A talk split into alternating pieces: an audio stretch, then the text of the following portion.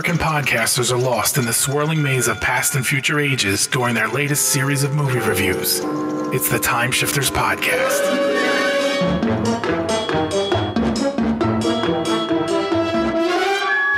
We're going to attempt time travel. Welcome to the Time Shifters podcast. This show discusses film and television from the long and recent past as well as the news and events surrounding them.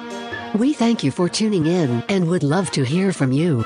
Follow the link in the show notes to all our social media and websites, or send us an email to timeshifterspodcast at gmail.com. All I'm asking you to do now is to witness a demonstration of the possibility of movement within the fourth dimension. Everyone, and welcome back to Time Shifters. This is Christopher. I am here with Tom. Tom, how the heck are you? I am good. Today is home ownership day. Woo! Yeah, congratulations. Yes. It's only a matter of time before we are in the new studio there, right? That's true. Uh, in, fact, the the kind owner uh, prior to now, uh, she even left behind a desk, so I have an official desk nice. Perfect. Good. instead of my kitchen table. You're going to really appreciate having some place that you can set up and leave set up. Well, seeing as how uh, it's pretty much just me here all the time, the kitchen table is set up. Oh, okay. Well, fair enough. but but it would be nice to use it for other things other than uh, my studio.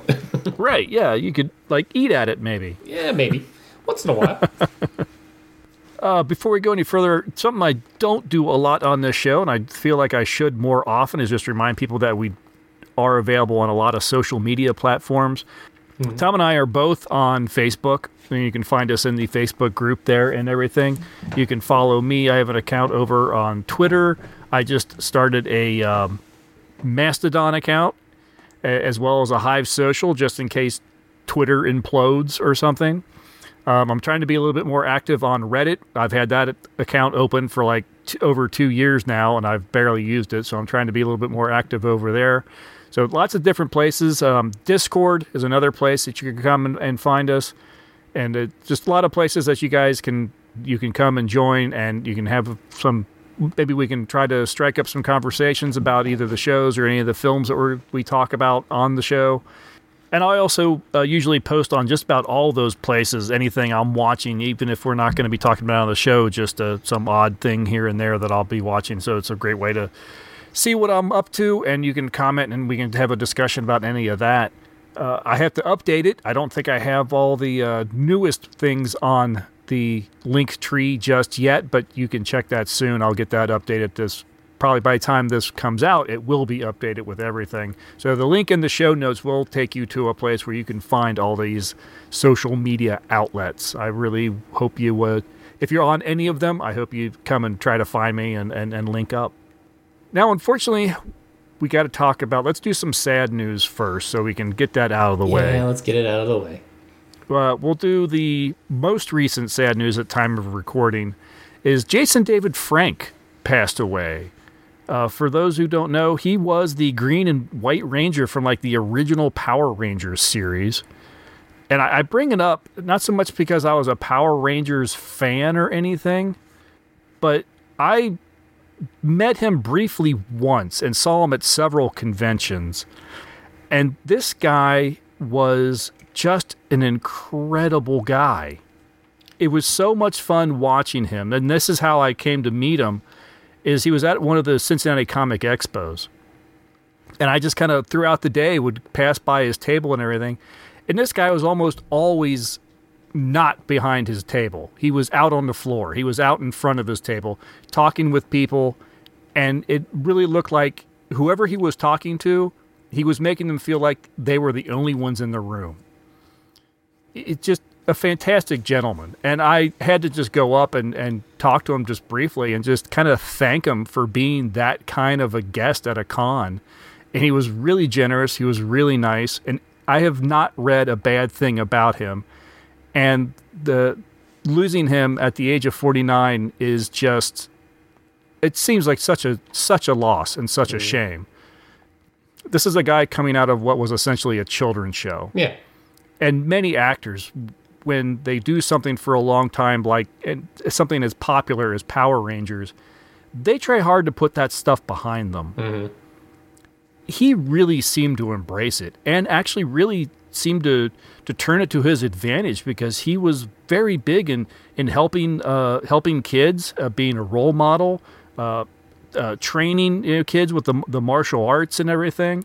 And I have a feeling that uh, uh, Jason Frank was just already a really great guy, and Power Rangers was just lucky enough to cast him. Nice. Yeah, I just it's a it's real, real very unfortunate to lose someone like that so young and uh, in the circles of the, you know Power Ranger fandom and in the circles of just the uh, the kids that he mentored and everything. It's definitely going to be a a big hole to fill. So uh, it's very very sad. Yes, quite. Now, another one that happened, I think it happened just after we recorded. So this is very old news by the time everybody hears this, but because of who he is, we had to mention and had to bring up the passing of the Batman, Kevin Conroy. Uh, this was like a punch in the gut. It really was, yeah. For 30 years, he's been the voice of Batman. And I, I just saw in this article that between all the series, television series that he did the voice for, it, that equates to about 400 episodes of television. Oh, a- a- and, as a fan of uh, some of the games, I mean, he was the voice in the games. I mean, to this day, he he is definitively uh, Batman and Bruce Wayne. Like, Oh, absolutely. no one has captured it quite as well as he has. Well, no one's been given the opportunity to, and he was that. You couldn't have asked for someone better. He got a chance to actually really play and experience sort of like the duality of uh, Batman and Bruce Wayne. What's really funny, I was reading, he wasn't a huge Batman fan. He was just a guy that was, you know, a stage actor who decided to go and try out for this voice role Yeah. and uh, he just found his voice in Batman. Yeah, he did. Because, uh, uh, well, and, and this is why, for me, he'll always be the definitive actor for Batman and Bruce Wayne. And I say it like that every single time because he was capable of capturing how to play them as if they were two different people. Um, one of my favorite things, I can picture it in my head every time I'm thinking of how he, good he was at it is there's a scene where Batman is in the cave and he's talking to Alfred and he is talking in the deep Batman voice. He is in costume. Mm-hmm. But then a call comes in for Bruce Wayne. And while in costume, I mean, it's animated, so it's not like he had to do anything different, but he had to now change the inflection in his voice. And while dressed as Batman, all of a sudden you just see Batman now with Bruce Wayne's voice going, "Oh hey, what's up, Doc?" like, Yes, like, I know the very episode you're talking about. yes, uh, yeah, because in fact, I think it was uh, one of the ones with Man Bat. So, um, at any rate, yeah, that just his ability to change and and distinctive. It was completely distinctive. Uh, There is no way someone talking to Bruce Wayne would then encounter Batman and go, "That's the same guy." like, no, he carried it completely different. It was great, and. Uh. I love. Oh, go ahead. no, I was just going to touch on the fact that uh, until the whole house thing kind of came to be, I was tinkering with the notion of still trying to get to the Galaxy Con that was going to be in Columbus because we missed Kevin Conroy at Cincinnati Expo because of illness. Yeah, And we didn't realize in what way he might have actually been out due to illness. So I was kind of trying to go see him in the next couple of weeks. So this really kind of hit hard. I'm like, oh Yeah. man. I love that he got a chance to actually portray a Bruce Wayne Live action. live action with the CW's Crisis on Infinite Earths crossover event. I uh, still need to see ago. that, and especially since he's in it. Yeah, well, it was just the one episode that he appears. but it was so cool, and he got to play like you know sort of a darker uh, and and battle worn Batman, or well Bruce Wayne. From what I And it was- it understand of the storyline, it was supposed to parallel at least some of the Kingdom Come. Mm, a little bit, Yeah, yeah. Uh, a- at least stealing some of uh, those elements to be that. So he was supposed to be the grizzled old Bruce Wayne, who, if he got out there at all, he was going to have to go out there in his prosthetic suit. Exactly. Yeah, that was very cool. Yeah, just uh, I mean, it is just such a shame because for so many paper, I mean, an entire generation, he is Batman. Yes. Since 19 was it 92 when that series premiered?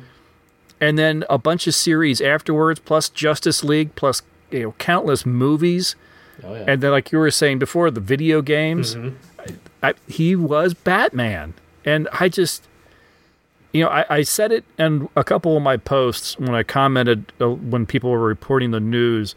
A lot of people have worn the cowl, yes. and people will continue to wear the cowl in the future. But I don't think any of them will be Kevin Conroy No. or will match Kevin Conroy. No, and good luck trying. Yeah, absolutely. I would love, you know, 20 years from now to be sitting here talking about the, the person who I I can't imagine anyone else voicing Batman than this person because I I hope that happens, but I I'm, I'm not hopeful. no, I shouldn't say hopeful. I, I guess I'm hopeful, but You're not I'm, I'm holding not holding my hope. breath. No, uh, it- uh, in, just an incredible guy, and will always be a tough act to follow.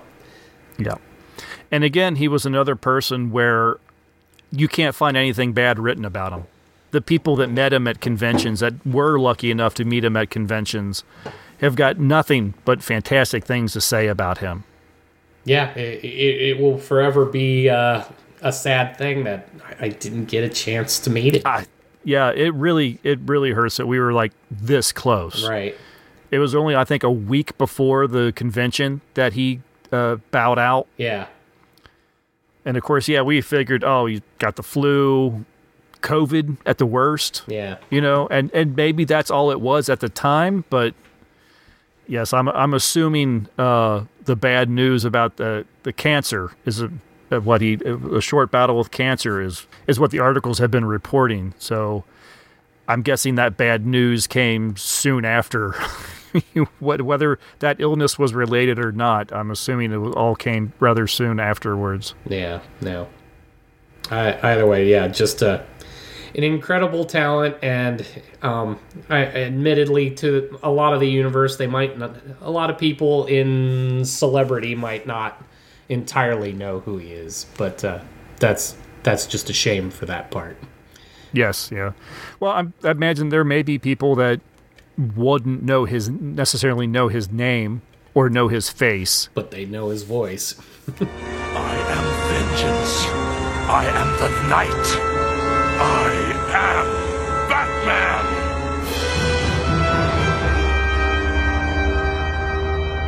Well, let's leave the sad stuff behind. Yes.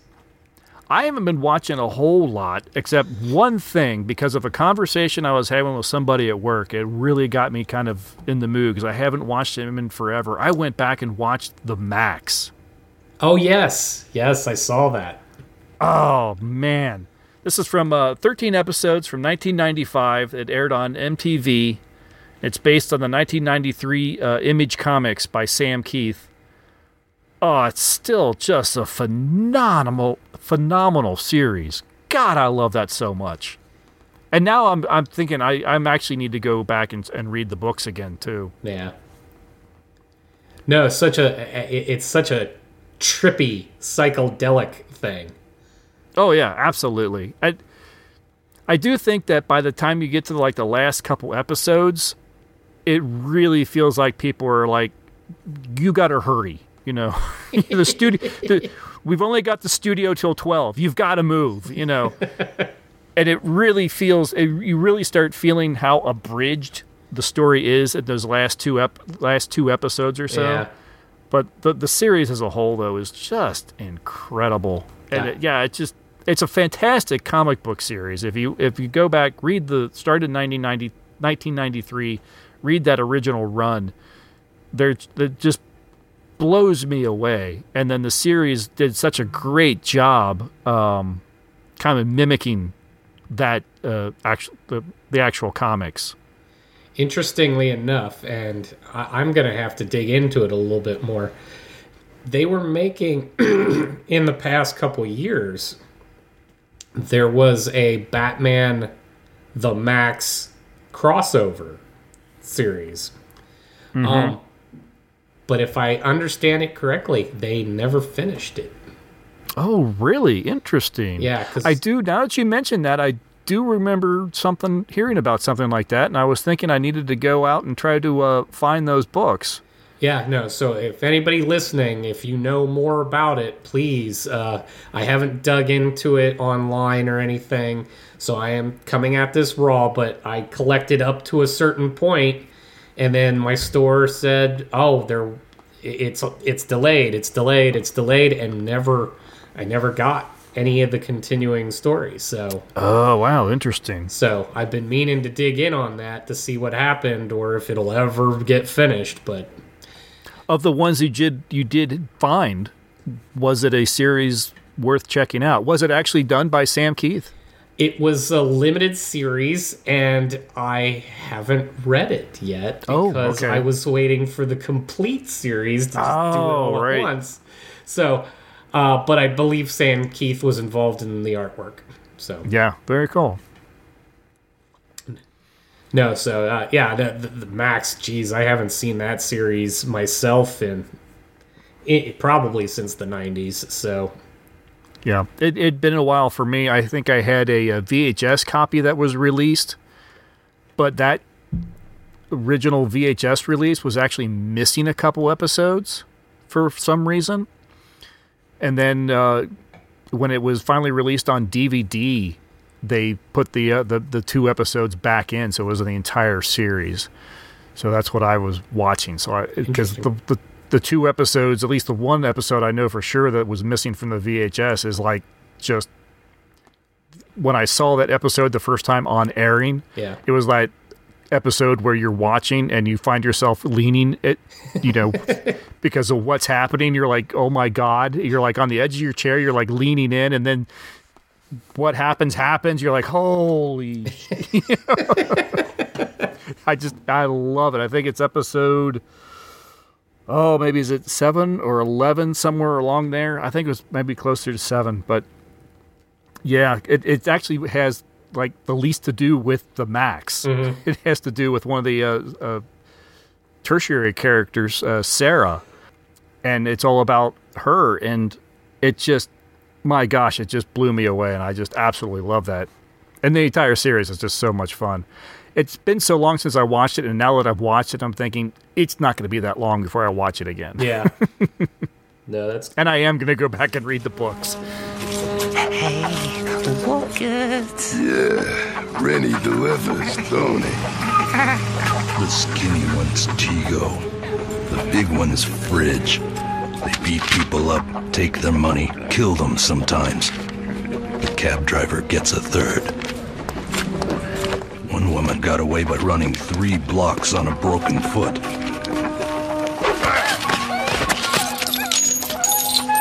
Sometimes it's luck that saves them. Sometimes it's fate. Hey, Fridge, here's another one. You ever seen anybody with so much change in their purse, huh, Fridge? I, I say, you ever seen anybody with... What? Who are you?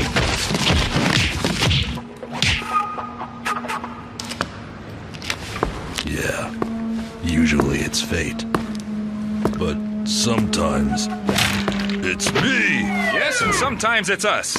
All right, everybody, freeze!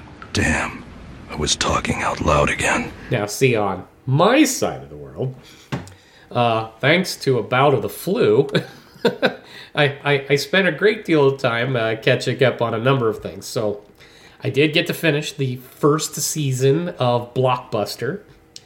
Of course, it takes on more and more of its role as a as sitcom, and there there's a a, love story of a kind that is building through the series. So it, it's left you on a cliffhanger.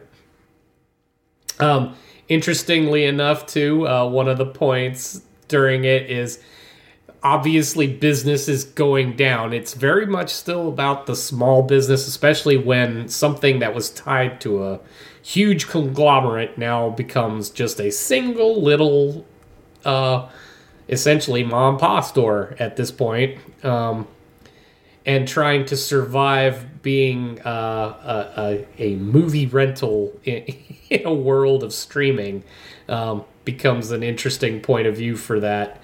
Uh, and it has a lovely little uh, scene toward the end where apparently there's a there's a solar storm of some kind, and, and I think I even remember when the, this was all plotted out that uh, um, if this goes off, uh, there will be disruptions here and there, and uh, in the location of this particular blockbuster, yes, everybody loses access to the internet, so sales go through the roof. The blockbuster. Uh, that's hilarious. Yeah and it gets a little out of control and that's part of uh, the cliffhanger ending for the first season so. I have no idea if netflix intends to continue it but uh, they left me you just enough i'm like yeah i kind of want to see more so it actually improves a little bit. You were a little kind of on the fence. You watched the first couple episodes. Yeah, they they got good at uh, getting you involved in the uh, characters that they have in there. Like, uh, there's a one character. He's a he's an aspiring filmmaker. He knows everything about all the films that are in the in the store, and it's actually kind of raising what used to make blockbuster blockbuster for a lot of us I mean, yeah, you would have that store where anybody working there didn't give a damn, and they, uh, they you, you went there, you grabbed your video, and you left. But in some of the stores, half of the fun of being there was the personalities of the employees that were working there, and their their ability to make suggestions about things you wouldn't have necessarily thought for yourself. Mm-hmm this really emphasizes that. So all of the characters all have relationships to the movies that are in the store to in a sense in a fashion where they it gives them that connection back to the customer and it's kind of funny watching it in a in a TV series you go I actually do kind of miss that.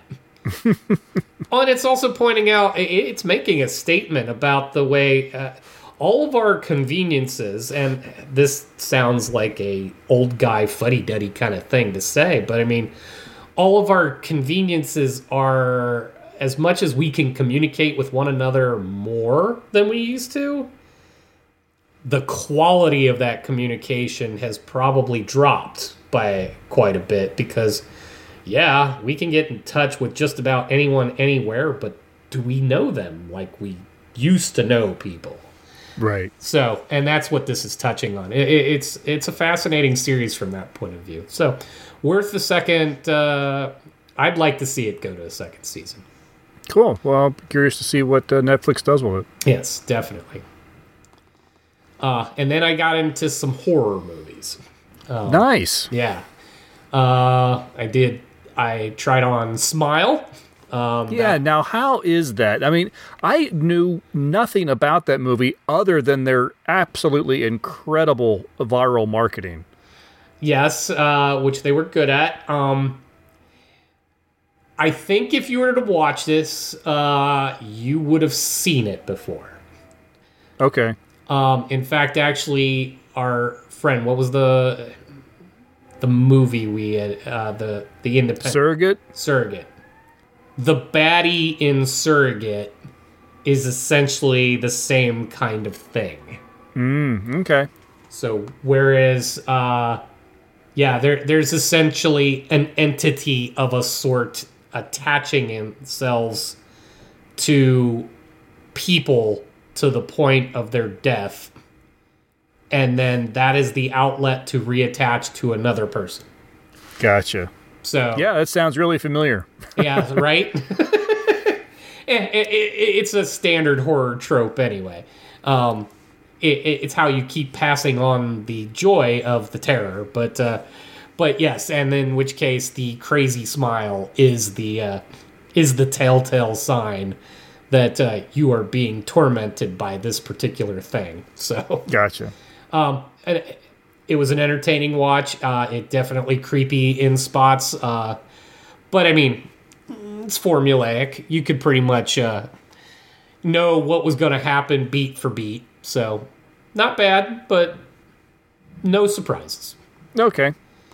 Now, the other one that I watched that did happily have some surprises, and mostly because I didn't bother to find out anything about it. I only knew that it was on Paramount Plus. It's called The Significant Other. And the only thing they even show you in any of the trailers and previews is that um, a couple goes camping in the woods and then horrible things ensue. I do not want to even remotely spoil this for anyone, seeing as how it's still new.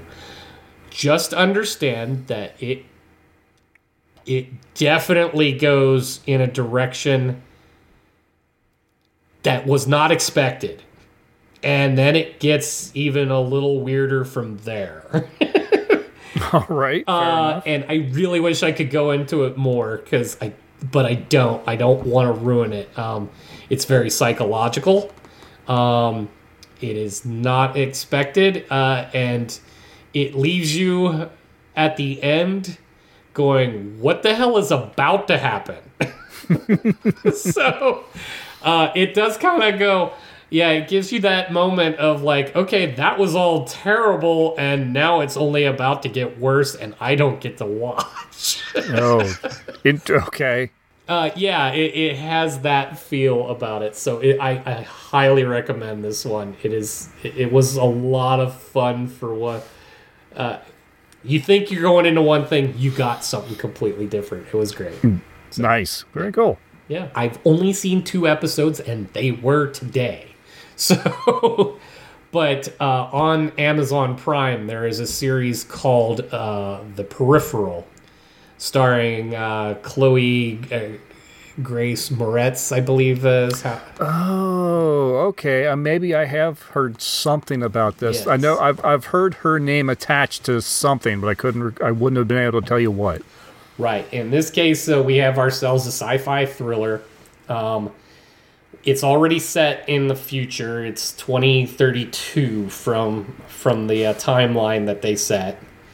Um, in 2032, world doesn't look a whole lot different. Um, there's a lot more electric stuff, which is go goes to st- goes without saying.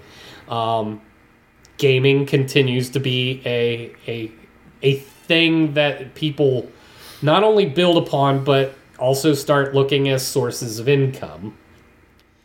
Um, and in this, uh, Chloe is playing somebody who is apparently um, innately good at these uh, simulated world kind of things. They get a hold of a piece of tech that uh, her brother is supposed to be testing, um, which will put him in a different sim. She she actually wears it on his behalf because she's the one that scored all the points that allowed him to be selected for this. Um, and not in the first episode, but in the second episode, you find out that apparently the device that she's been given is not putting her in a simulation, but projecting her mind into a thing a number of years later, like another 60 Oh. years down the line. Interesting. Yes, so it has, as was described in the scene, even. Um, she's like, "I don't believe in time travel," and he, the guy explained to her, "It you don't have to. This isn't time travel. It is day."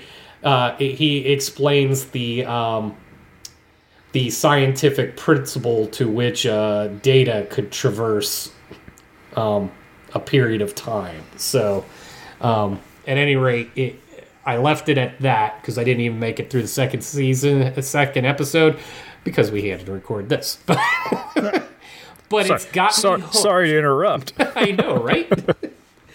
but no, it, it's definitely got me hooked because it's got a good mix of action. Um, there's lots of intrigue.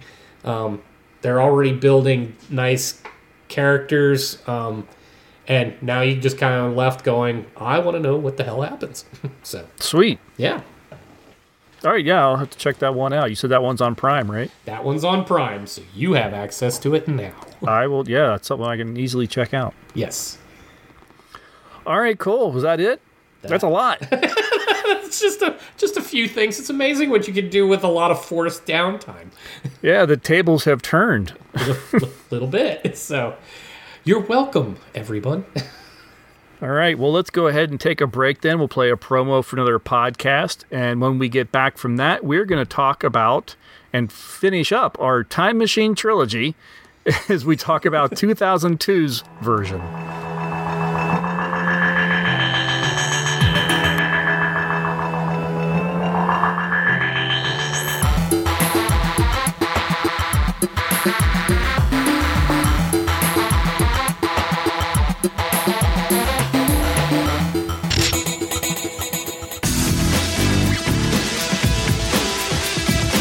Comic book fans, I'm Joe Stuber, producer and host of Comic Book Central, where each and every week I welcome a legendary talent to the Comic Book Central lair to talk about bringing comic books to life. Greetings, true believers. This is Stan Lee.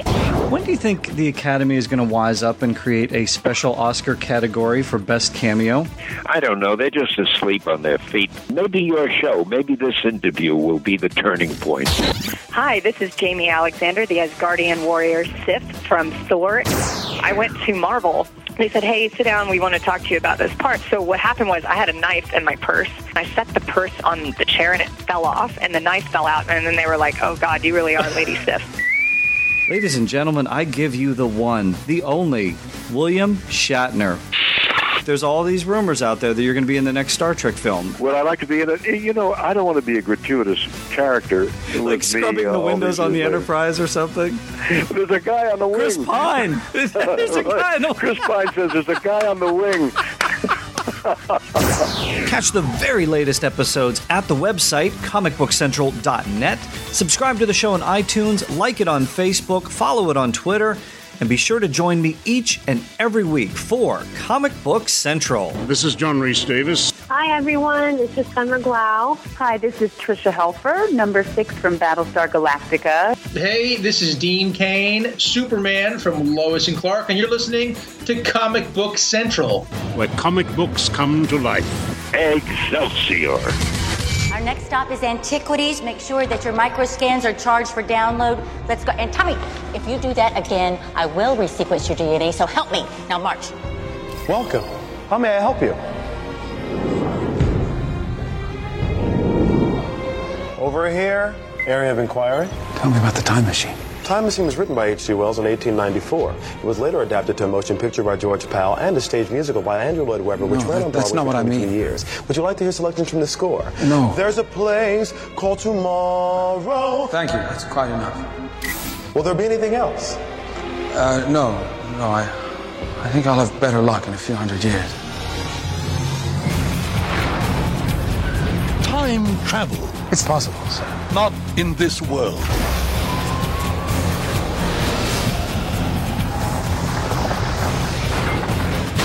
Where do you come from? I'm from the past. I wonder if we'll ever go too far. With what? With this, with all of this. No such thing. Why have you traveled through time? To have a question answered. Why can't one change the past? Why would you want to? You lost someone, someone you loved very much. You should go back to your own time. Why? There are things better left not said. Tell me what's happening here. And if the truth will haunt your dreams for all time. Well, I think I'm used to that. This was not supposed to happen. They're human beings. I can look inside your memories, your dreams, your nightmares.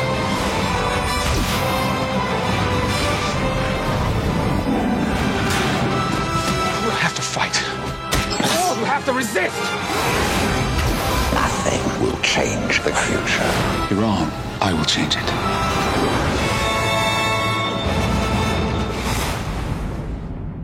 Hoping to alter the events of the past, a 19th century inventor creates a time machine to travel back to try and stop the death of his fiancée. After an attempt ends in tragedy and he watches her die all over again, he's desperate for an answer as to why he can't alter the past. He travels into the future, visiting 1903, 2030, 2037, and finally stopping in 802 701, and where he discovers an idyllic race of humans. But as we all know, this paradise has a dark side, and the time traveler has to fight for his life against the carnivorous underground dwelling Morlocks. As I said last episode, it blows me away that this thing is 20 years old. Oh, I know. Uh, I do remember seeing this in the theater. I don't remember who I went with. If you, if it wasn't you, I'm not sure. Maybe it was Steve. It would have had to have been because yeah, twenty. Uh, well, I don't know. 20, 2002. No, I was still in town, so it's possible we went together. Yeah, I can't rem- remember if I saw this in theater though. Watching it uh, on the television, it really struck me how this film was made for a theater. Mm-hmm. There is a lot of scenes where you're just thinking, I'm not getting everything out of this scene as I should because my TV is not big enough. Right. you really need this up on a, a very, very big screen. Yeah, especially uh, the effects around the uh, his version of the time machine in particular. Um, they did a really, I mean, it's still early CGI stuff. Uh, CGI's been around for a while, obviously, at this point, but I mean, compare that then to now, it's it, it, it it's like it's twenty years old.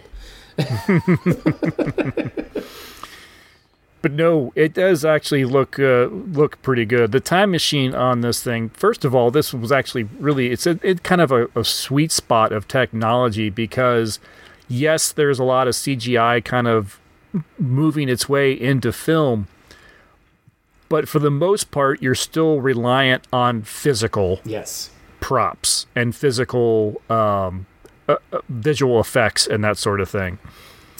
So the actual time machine prop exists. Yes, no, it is a physical device sitting in a room, and it and it turns and it you know only when it's actually traveling and and the actual all the lenses and they're really spinning that's when they're computer generated. But when they're just sitting there kind of slowly turning they're there doing that. Yes. And it looks beautiful. yes. No, his clockwork machine looks amazing. I mean, as much as the uh, old uh, George Pal version wa- was beautiful, this one I'd actually put right there next to it as a as a beautiful piece. No, absolutely. I think this one I think plays a little bit more homage to the original uh, description of the time machine in the novel. I seem to remember that being described as having a lot of brass and um, and crystal and glass and that sort of thing. Well, it's yeah, been and- forever since I've read the novel, but I, that from my memory, that's that's what I remember. Yeah, no, and I, I don't think I, I actually meant to dig it up to see if I could read it because uh, I was curious if this is any closer to the original than than than any of the others. But at any rate, um, yeah, the the time machine is is gorgeous, and the effects that the they they chose to do because as much as I like the George Pal version, um, this one when it gets fired up and it starts to actually move through time and it it forms the actual bubble. Mhm. Um, and they actually go to the trouble of showing what happens if you cross the bubble. Yes. And, like that was pretty. That's that's a nice touch. I like that. The visual of the time machine itself might be why I decided to add this DVD to my collection. Yeah, like you could almost just turn that into a screensaver the first time he fires it up, and as the uh, the light uh, beams into each of the canopies, and you watch the uh, you you watch the uh, crystals align to turn in on itself so that it makes the bubble. Like that is pretty cool. yeah, it's beautiful. Very cool. Yeah, this is a rare remake that made its way into my video collection. Uh, that is very rare for me.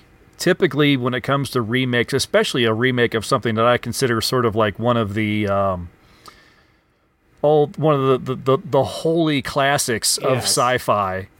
Um, I mean, it's a classic story. It's a classic read, but it's also the first movie is one of those sci-fi classics that is always watchable. No, yeah, it, it's it's a staple. I mean, that's one of those things that no matter what kind of format will come out, you know, in the future, I will have a copy of it in that format kind of thing. I thought it was very cool. Uh, the director of this thing is Simon Wells. He is actually the great grandson of H.G. Wells. Oh no way! Actually, yes, it is very cool. That's that's awesome. Yes. And if you look close, actually, uh, there are photos of H.G. Wells that appear in the film. And uh, what's his name? Uh, Alexander's house.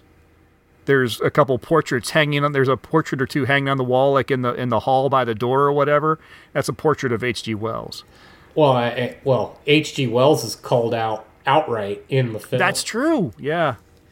Oh, and, and just a little note since I pulled up uh, Simon while we're talking. Um, born in Dayton, Ohio.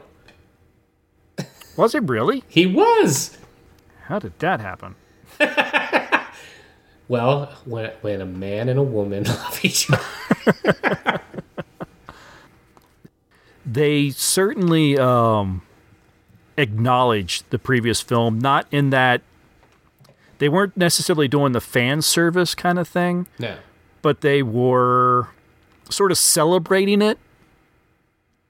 I think, it, and that's certainly the way it comes across anyway. And maybe it's just the the connection with uh, Wells, and you know Wells being connected to Wells, and then that first film being as groundbreaking, they just sort of seem to to celebrate. There's always these little nods here and there.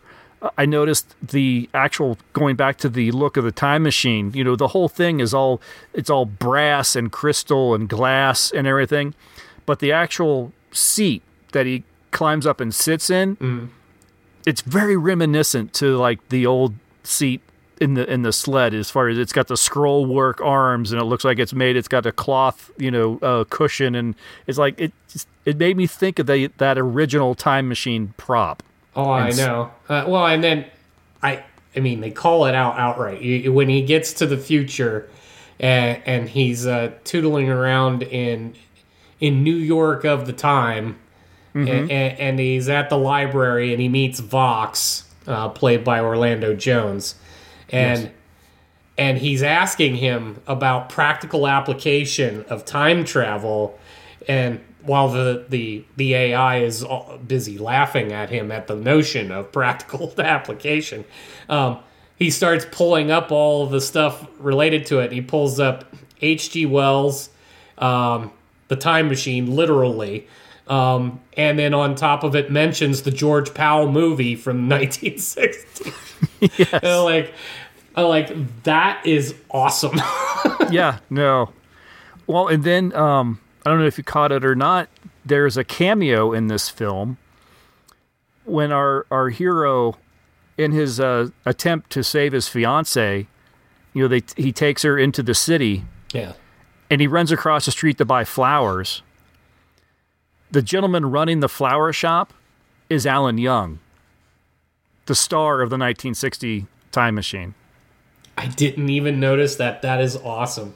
Yeah, it's just a very brief. You see him only for a few seconds. He says he has like one line, but that one line is like, I know that voice. No, that's or awesome. I shouldn't say the star. I should say um, not the star. Uh, Rod Taylor was the star of the original Time Machine. Right. Uh, the time travelers, uh, George's uh, good friend uh, Philby. Philby, yeah, uh, he he's the the original Philby, whereas Mark Addy is Philby in this one. Yes. So, so yes. Let me correct myself there. One of the co-stars of the original Time Machine. Yeah, it makes a cameo. Still, when uh, you're talking about film that has like four people that talk, uh, yeah. Yeah. you're, you're close enough.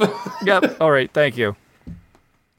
And supposedly, now this is a mentioned in one of the special features on the DVD. Supposedly, he was like going when he was going to wardrobe and he was picking. He, he was allowed to like pick out his own like period uh, shirt. yeah. Supposedly, he found one that matched the one he wore in the original Time Machine. And according to this, could be someone making stuff up. Maybe it's him making stuff up. I don't know. His name was on the collar. I find it a little hard to believe that a shirt would exist for 60 years, but, uh, you know, I guess it could happen. I suppose, especially if it's period costuming that Yeah. you're just hanging onto it, but still. it's a fun tale to tell whether it's true or not. Yeah. So, what did you think of this version's of visions of the futures? Again, you know, he jumps forward to uh, 2030. Right. So let's see, this is uh, 30 years into the future of this film. And again, it's one of those things where, like, oh, you had such high hopes for, for the future, didn't you?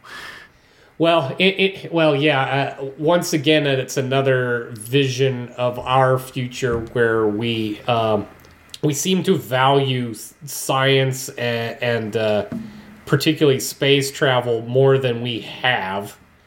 Although I say that as we did just have a rocket past the moon, so Yeah, that's true. which in hindsight of watching this film, maybe maybe don't go. Because actually, I do find it a truly human thing to to think us so presumptuous as to know what to do once we get to the moon. Uh, if we were to actually start colonizing it and using it, um, I could totally see us screwing it up and blowing the damn thing up. I wish there was a way. How cool! It would have been so much fun had he traveled to like 1999 and seen the moon explode. That'd be a great little, um, you know, just tip of the hat to some other sci-fi uh, series. Yeah, just a little bit. Yeah.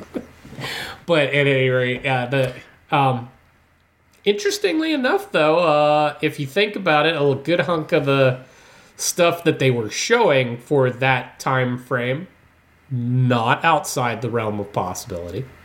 No, I suppose not. The the AI, I mean, the technology to like, you know, project into the glass panels and that sort of stuff is certainly within reach. The whole um artificial intelligence though, you know, I don't I don't think Siri's going to be acting that way uh, anytime soon. There is work in that field, though. So, granted, it we're 2022, so I don't know if another 10 years will be quite there, but we're probably not far off of it. Perhaps not with Orlando Jones's personality. Yeah, yeah, exactly. I I kind of wonder when they do films like this now, where they have to project the future. I wonder if that's another sort of homage to, you know, the origins of these films. The fact that it's a remake, because the films made in 1950, 1960, whenever you get to the the year 2000 or whatever, it's always amazing and people are in their flying cars and doing that sort of stuff. So by projecting the film even 30 years into the future and making it maybe a little bit more fantastical than than even someone might assume it would be then, is that sort of an homage to the films of the 50s and 60s? I, I could see that being a thing. Uh, the problem is, is uh, like you said, after your after 2000, um, if you think about it, like all through the the the the uh, century of the 1900s, there was always this glorious idea of what would happen in the year 2000 straight up into the 80s even. Um, that there was this projection of of truly uh, mind-blowing technology and all that that would come about. And i grant you that we're still in the in the early half of this century. But do we have any kind of dream of what the future will be like like i don't feel like we dream like that anymore No, I was just thinking as you were talking. I, I, I've, I don't see any films recently or, or coming out where in the far flung year 2100 kind of thing. Well, and with the uh, excluding um, Star Trek's perpetuation of optimism and trying to get back to it, and I'm thrilled for it. Most of our future stuff is fairly dystopian. Yeah. Like even if we improve upon our technologies and come up, up with truly amazing things, even if we get into space, it's not all sunshine and flowers. No, no. Yeah, well, keep in mind, even Star Trek, although it shows a very promising future, we still had to screw it all up first. yeah, yeah, and they got a little real about that about uh, when they launched Strange New Worlds. So the the notion we're gonna screw this up big time before we actually get our act together. So, and, and it's hard to not feel the sting of that. yeah. So yeah, even in this, uh, it it it tried to make a positive. eh, This one, this movie over the George Pal one, at least suggested um, we might have gotten too big for our britches, kind of thing. But we didn't. Uh, we didn't destroy the Earth out of our own hatred of one another. it it wasn't war. Yeah, yeah, very true. And well, this is interesting too. Something happens on the moon. Apparently, uh, there was an accident with uh, mining or something on the moon. There was it- a nuke. They they were using nuclear explosions to clear out uh, a cavern in, in there, to which we were going to build the this wonderful resort. yeah, a colony or something, and it, so it was sending shards of the moon crashing down onto onto the planet. And then they actually uh, knock our traveler out. And so you don't actually see what transpires for the next 800,000 years. Right. And I thought that was interesting. So, what actually happens to the planet? You kind of get the impression it's not just the moon. I wouldn't think that in 800,000 years that it's what the events that we see with the moon is really what sends the earth into turmoil. Although No, it, it- that would do a hell of a job, but I don't think that would be it. So I think there's probably a lot that goes on, but we don't focus on it. And it this isn't a it's not the anti-war message that the 1960s was. and we'll get into that when I do some of the reviews, but um, it is one of the things that is kind of missing, at least from the 1960s version. Granted, uh, again, I, I, I, I haven't read the source material, so I don't know if H.G. Wells had a statement of a kind to make in the thing beyond his his his idea to to do a story about time machine and and a future population of separated human beings. Um, so if he had a statement, I don't know. But in this case, I actually did kind of find a heart in all of this, kind of lacking. Like there was some good storytelling and there's great effects and some decent uh, stuff going on, but I mean, it wasn't trying to make a statement about anything at all. So it felt, considering what the '60s one did, this this felt a little purposeless. Yeah, no, I can definitely see that, and it wasn't. It, it's not actually anything I really had thought of until you mentioned it, and you're yeah, until we started talking about it, really, and I was like, Mhm. yeah, it really doesn't have a message, does it? this distanced itself so far out that there's no attachment to um, the evolution of humanity. Like it's too far.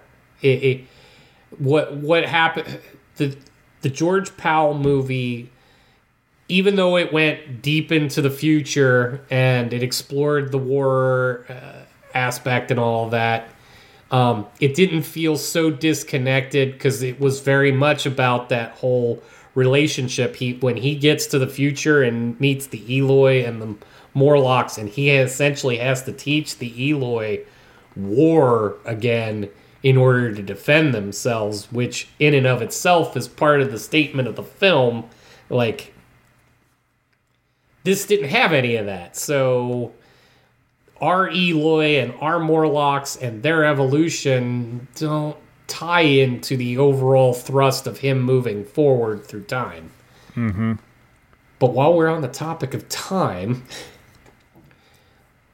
this one does hit some of my favorite sweet spots. Meaning, uh, I, I felt like it needed a little bit more. This movie maybe needed to be a little longer than it was. I was actually a little surprised to see that it just clocks over a little hour and a half. Right. Um, so I think it leaves a little on the table, and I'd be curious if it did leave more on the table than than we know of, because the sequences at the beginning where he is he is late for his date with it, the woman that he is going to ask to marry him, and we go through the uh, the entire experience of him asking her his whole date and all that, and then she's killed during that, which sends him into a tailspin, which buries him in his work and allows him to build the time machine. Correct. To which he does this exclusively for the purposes of going back in time to save her. That's what he wants to accomplish in this. We go back in time, and he. I, I even give him credit because uh, I was watching this with my son, and I hadn't seen this in a while. So when we when he goes back in time, and I'm like, I'm even asking Jack at the time, I'm like, like, isn't he worried about running into himself? And how would that work? And we find out that he goes to the date in advance. He beats himself there. Um, and then he takes her away and he tells her to go home and that he's going to come find her later and he's going to be upset not know anything and I- and I had that moment where I'm like he did think it through. He he didn't just travel back there. He was trying to set it up so that he could slip out and his his self in that time would pick up from there. So if you're mm-hmm. accepting the notion that he can be in the time and affect it he is actually setting it up so that it should work if he pulls it all off. I don't know what's supposed to happen to him if he pulls all this off, other than the fact that he even noted before he left that if all of this goes well, none of it will have ever happened. So he already understood the notion of untangling his own paradox. So even he knew he wouldn't necessarily know he just did this. But after she dies from that visit, he's already set himself up to go, I can't make the change. And he's and that's the question that he has for the rest of the movie is why can't I change the past? That's the dri- supposed to be the driver for the film. But he only did this once. Mm-hmm. I feel like there should have been at least a montage of some kind, maybe a sm- eh, maybe not a goofy one by any stretch, No, but there but should have been a- some other attempts. Yeah, you know, funnily enough, you say that when I originally wrote my little synopsis, I did it from memory prior to actually watching the film, and I actually wrote after several failed attempts. Right, and it in my several. head, I thought he tried more than once. And, and that's what that was my recollection as well. So I was a little dumbfounded when he had already decided this wasn't going to work and he only tried once. And I, I did have a little fun pointing out uh, the like the reason she dies the second time is related to the guy with the um, steam-driven automobile, and the guy he he mentions he keeps forgetting to put the brake on, and it's the Mhm. fact that he didn't put the brake on is why she ends up getting run over by that carriage, and like that that's kind of cool, but even in that that part didn't sit well with me because I'm like, okay, he it's not him. So he stopped that guy when he was going to the park and he had helped him put the brake on the car because he was checking it out. Theoretically, that version of him still did that. That's true because that was before he went into the park. Before he went into the Emma. park. So that car getting away from itself, either that guy is that big of an idiot, or or, or this is suggesting something changed as a result. Yes. Um, and yeah, but no, I, I I needed him to try more than once Right. to really understand that this is now a fixed point point in time. Yes, well, this obviously plays into the idea too of you making changes. You're creating alternate realities or alternate uh, timelines because obviously we saw the events of the first timeline, which aren't taking place now because he's gone back in time and taking her away from the park, etc.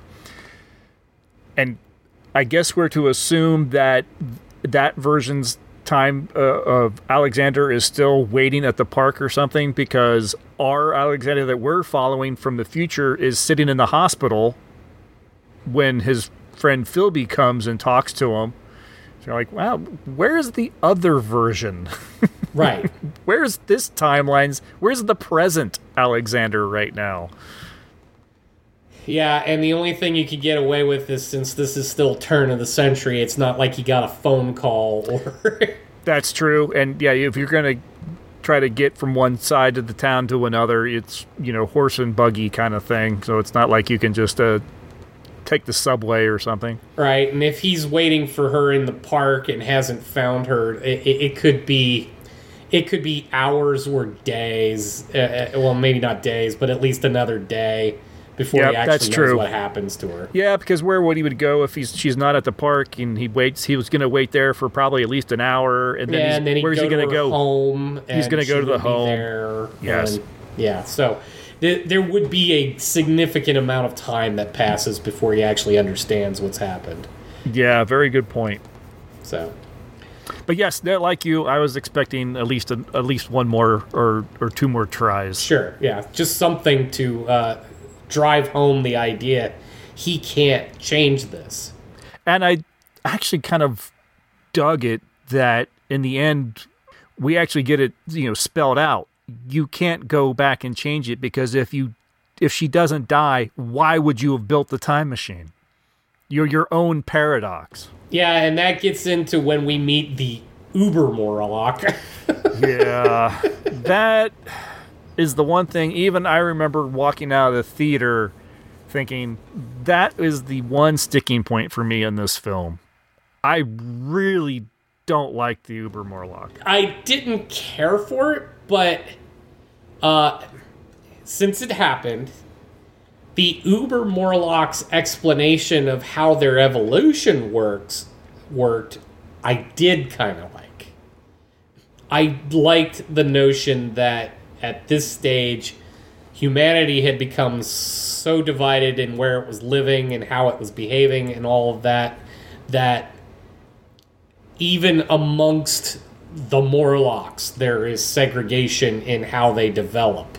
Mm-hmm. So the notion uh, now, the idea that there's just an Uber Morlock that gets to control everything, it is a little peculiar. And you would think even if he can control everything and he knows as much as he does, maybe he could have come up with a better plan than eating half the population.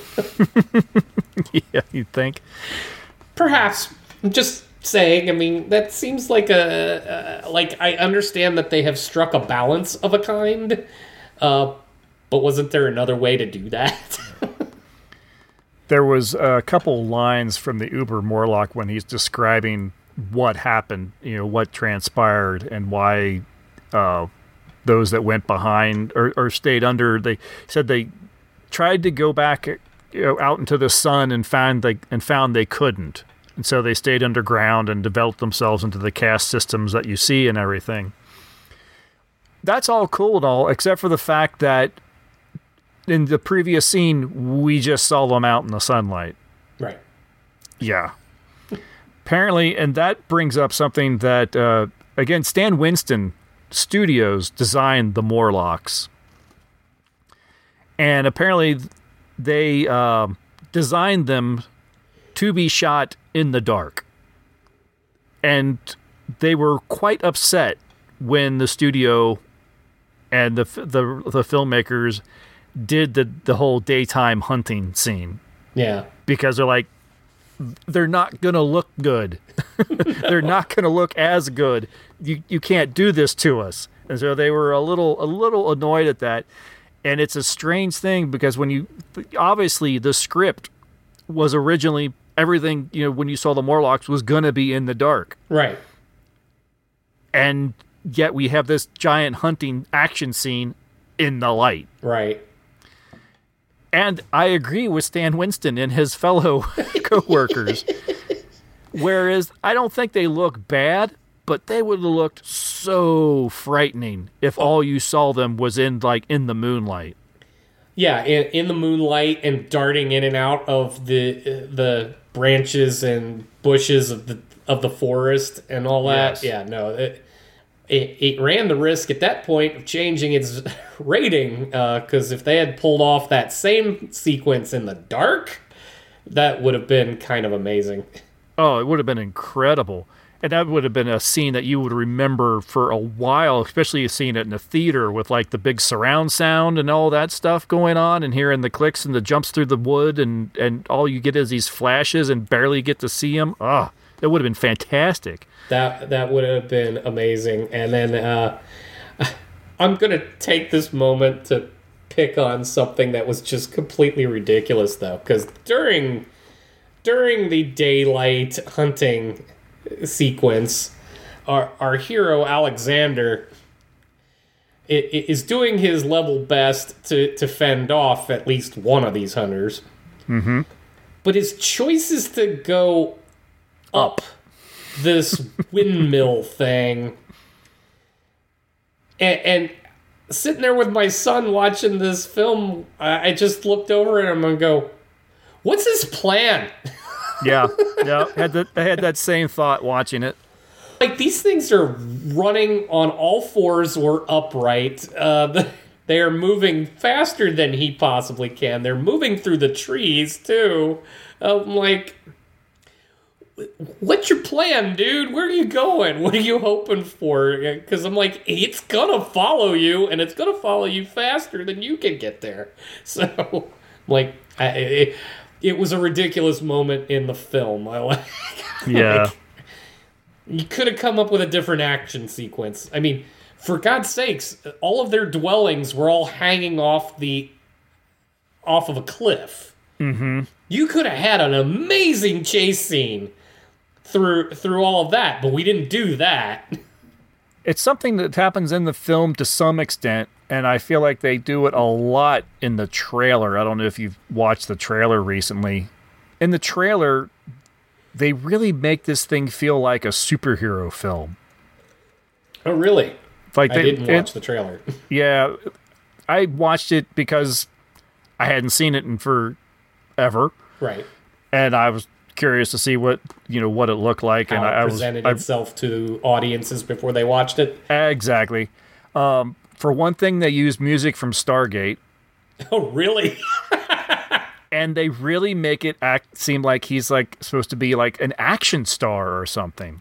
And it it it doesn't fit. It doesn't sit well. You watch the trailer and you're thinking, why would anyone go see this movie? You know, this doesn't look good at all.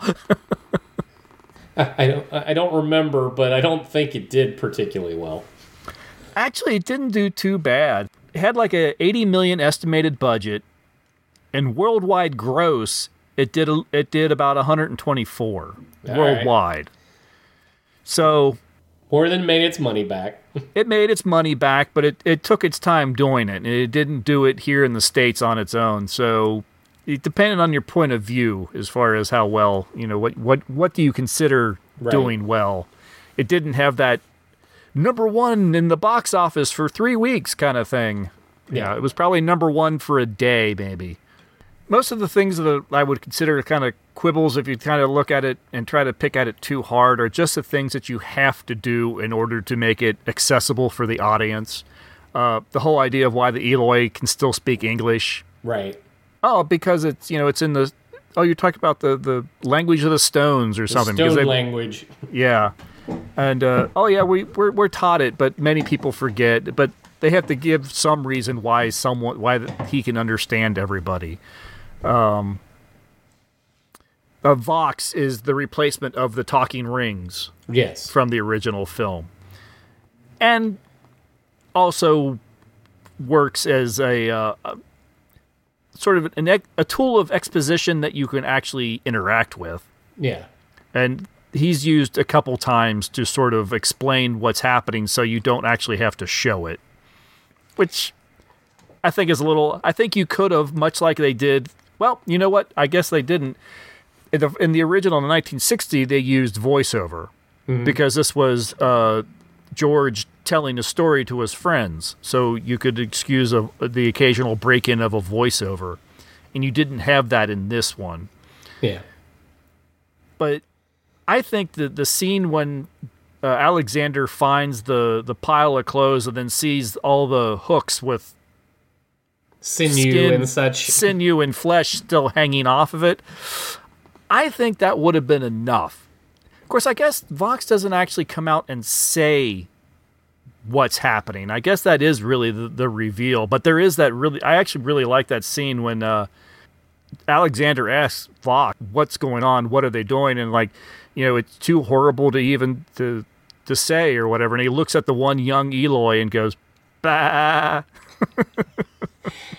that that was cute. Uh, I I did get that, but again, uh, it, it was kind of taking uh, some emphasis away from the reveal, and then since the love interest is still alive and in a cage when he does make it down there, it, it requires the Uber Morlock to explain why she hasn't been eaten yet.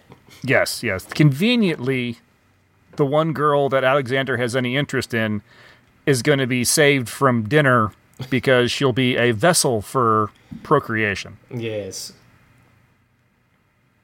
Which I, I guess the Morlock don't like getting it on with the Morlock.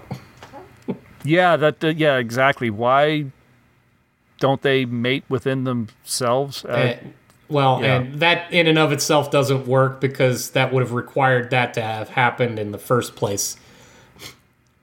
Like Yeah. it, for the humans that went underground and the humans that stayed above ground, um, well, the humans that went underground would have still needed to procreate to become Morlocks. So- Exactly. So, you would still need um, at least biological genders. Right. So unless they've just bred themselves down a, a, a dead end with their caste system, uh, who knows? when it came to that part, while it was interesting, the concept, uh, again, because this is an hour and a half long movie, we didn't get into some of the stuff that would have made it hit home a little harder. Yeah. It's a little rushed. Yeah, yeah, it does. It feels a little rushed, and it it feels like it's trying too hard to just be the action film versus the thought provoking time travel film. Yes, because once again, one of the things that makes the 1960s so amazing, aside from the fact that it did such a good job at a time when it was difficult to make something like that, um, it was thought provoking. One, in the message that it was clearly trying to deliver, but it left that tease at the end.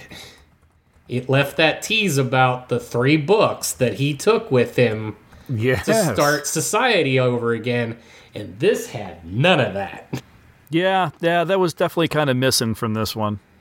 And, and while that will forever be a topic of conversation, because they did that was just genius. That was pure genius. How, how, how do you get people to talk about your movie? Leave them answering a question that can never be answered. Yeah. They'll talk about it forever. Well, the only question this movie leaves you is, you know, in the end, he uses the time machine as a as a bomb, Yeah. and the only question is, boy, how how'd they know how far to go before they're going to be safe from this explosion? isn't it Right. not it convenient that that explosion only went that far? It's a little confusing what exactly the explosion entailed. I mean, this is a man from the late 1800s who had access to clockwork gear and steam. Mhm. so, what exactly blew up? Yeah, yeah. Again, it's it's the action movie uh, finale. You know, it's the uh, countdown to the bomb until one. It's the you know the run and the jump just in time. Yeah, and the thing that was bugging me with, with the explosion too, um, and actually uh, we'll get into that with the review as well. Uh, is okay, so it goes off, but then they get to a height to be able to watch what it's doing everywhere, and like, um, how how'd you get up there fast enough to actually see anything? Yeah. you did just get out of the hole. Yeah, well, and it leaves. I mean, it's a big open book too because we we hear from the Uber Morlock Uber Morlock earlier that there's other colonies. Right. So uh, they're safe there, but uh, do they do they have threats of other colonies? Do they does does Alexander explore? I mean, his life may yet be short in this uh, you know life of paradise with the Eloi. Indeed, I mean that's the thing, and, and you know the first wasn't great with that either. But I mean the notion It's that, true. that it's a big planet. Yeah. so we got lots more surface area. You gotta assume there's other stuff going on other places other than this one little jungle. Yeah, but no time machine this time at the end of the film. No time machine, but the guy that made the thing is alive. One, I, I always marvel at that whole. Okay, the device is dead. Yeah, yeah, but the guy that invented it, it's right here. So It's true. If he could build a time machine in 1899, probably going to be able to scrap enough pieces together to build another one in 807, 60, whatever it is. Well, Yeah. and here's the thing: the explosion. Because I did want to talk about this. Um, like I said, his device doesn't. It's not like it's nuclear or anything. Um, he's working with a late 1800 technology, whatever his energy source is. When that bomb went off, it looked more like a projection of its time bubble than it did an explosion. And I think that's part of what it was supposed to be because everything aged to bones in a heartbeat. Granted, uh, why it's contained by the walls of the caves, yeah, yeah. when his own device can prevent that from even happening. Um, which again is still one of my favorite parts uh, uh, of, the time machine. The notion. Uh, it's funny that the 1970s one screwed all of that up, but this one still latched on to the idea he doesn't go anywhere. The time machine travels in time, not in space. So right. wherever he's running it from, that's where it is, no matter what what decade he lands in. So so and when the bubble is up, nothing can penetrate it because he is outside of time. So, oh, you could have a little bit of fun with that, though, uh, considering how buildings rise and fall and all of that stuff. Uh, like when they did the sequences where the land and the sea is coming in and receding, and Mm-hmm. snow comes in and recedes. There's a bubble there while while he's doing that, but no one throughout the rest of history when when his house came down apparently did anything in the exact spot his time machine sits. You almost want that little side story where it, it's weird. We don't seem to be able to build anything in this spot. Right. Before you get on to any reviews, I, I posted that we were going to be talking about it. I did get a few comments over on Facebook, um, Facebook and on Discord. Uh, on Discord, uh, Matt, uh, former host and um host of the uh, season 14 Time for a Podcast. Oh, so this is actually, he said this on uh, Instagram. He says, uh, "I- as a movie, it's okay. As a time travel story, it's very clever in avoiding the grandfather paradox by having Alexander unable to save Emma. Most time travel stories would rather create overly complicated scenarios to explain that paradox away rather than see the already interesting conflict that can come up from that simple premise. Uh, movies at the mat if you want to follow him over there on Instagram. Cameron Sullivan from the Jacked Up Review Show, who's been a guest here on this show uh, at least once or twice. I always fade away while watching it. Cannot remember it other than that Jeremy Irons being some weird creature or something to that extent. well, you're right. You did that. You got far enough in. yeah, yeah, you, yeah. You made it to the end.